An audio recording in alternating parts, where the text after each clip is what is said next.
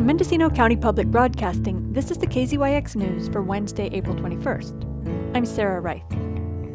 A day after the Board of Supervisors declared a state of emergency due to drought, Governor Gavin Newsom stood at the bottom of Lake Mendocino and signed a proclamation declaring a drought emergency in Mendocino and Sonoma counties. The hots are getting hotter, the dries are getting drier. Uh, we talked to representative from Scripps about atmospheric rivers, a reminder that the wets are getting wetter.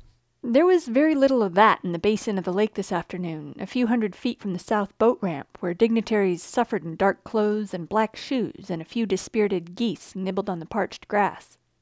At one point, the breeze picked up a cloud of dust that swirled in front of the governor. Newsom said his administration has been preparing for the drought for months. Uh, in November of last year, we dusted off our drought task force.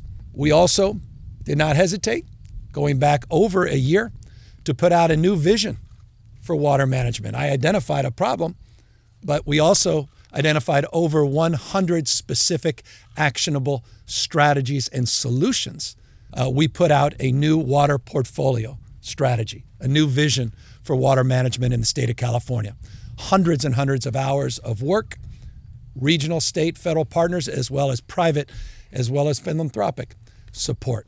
Uh, we put that water portfolio strategy out we put it out for public review. We got enormous amount of input and we formalized our drought with an official report that was put out a number of months ago. I encourage people to take a look at that report, those that are looking for concrete strategies and solutions on issues from groundwater replenishment to conjunctive use to issues of storage in all its forms in manifestations, above ground and below ground, water recycling, toilet to tap strategies, issues around efficiency and conservation, and new flex strategies that are incorporated, many of those ideas and principles, in the emergency proclamation that we are putting out today in this executive action. That strategy has also been financed. $7.3 billion since the last drought has been appropriated for the all of the above strategy, including, by the way, $2.5 billion on seven large storage projects in the state. In total, those storage projects that have been financed, or at least with $2.5 billion of appropriation, have an equivalent in the aggregate storage capacity of Lake Oroville at capacity. None of the strategies involve water mandates, though Wade Crowfoot, Secretary of the California Natural Resources Agency, said water rights could be curtailed. So, the targeted emergency proclamation today will give our state agencies the tools needed uh, to take uh, fairly drastic actions to preserve water uh, for the use of communities and for health and safety purposes. And specifically, our State Water Resources Control Board um, has the potential through this executive order to potentially curtail water rights that would normally be legally, legally, legally entitled water users to divert from the system. That's um, an important power that needs to be used very judiciously.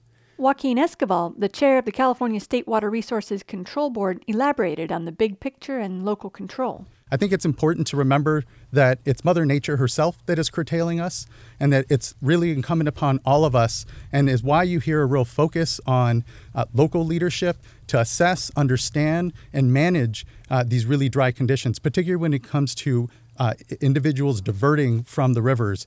Um, it's going to be really critical that we all uh, in, in, ensure that we have the best technical information, both on the evolving hydrology in our watersheds, but also information about those water rights holders that are taking water from the system. And again, at this point, very obviously don't have enough to meet everyone's demand.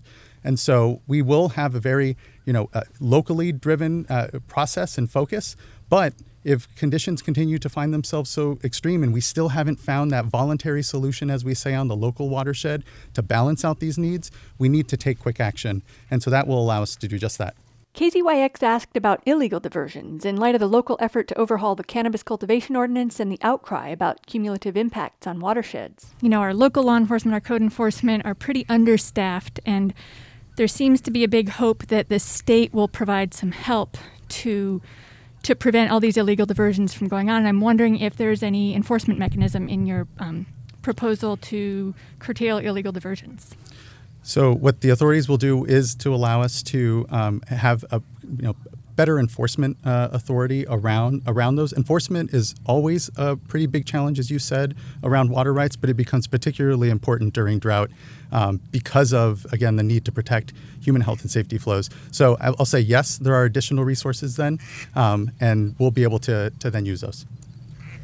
Is there a time frame for when we can expect those resources? I don't have anything to announce on that here, but um, the Water Board will certainly be continuing to communicate, particularly here in this watershed now, given the crisis, uh, what what to be expecting. Esquivel added that the new order does allow extensive powers. Uh, the water codes that are in the emergency proclamation allow us to more easily curtail than pre 1914 and riparian water rights holders, which are, as you know, for those that follow, uh, some of the principal challenges we had in the last drought. Karla Nemeth, the director of the California Department of Water Resources, said water could also be sent around the state. So, as I mentioned, we do have different hydrologies happening in the state. So, we have some areas that can transfer water to where it's most needed. And we are using the California Aqueduct to access our, our groundwater storage to get that water where it's needed. There were not a lot of specifics within a few minutes of the governor signing the executive order, but Nemeth underlined the thesis. But again, um, what we want to make sure everyone is doing in California is keep conserving. For KZYX News, I'm Sarah Reith. For all our local news with photos and more, visit kzyx.org. You can also subscribe to the KZYX News podcast wherever you get your podcasts.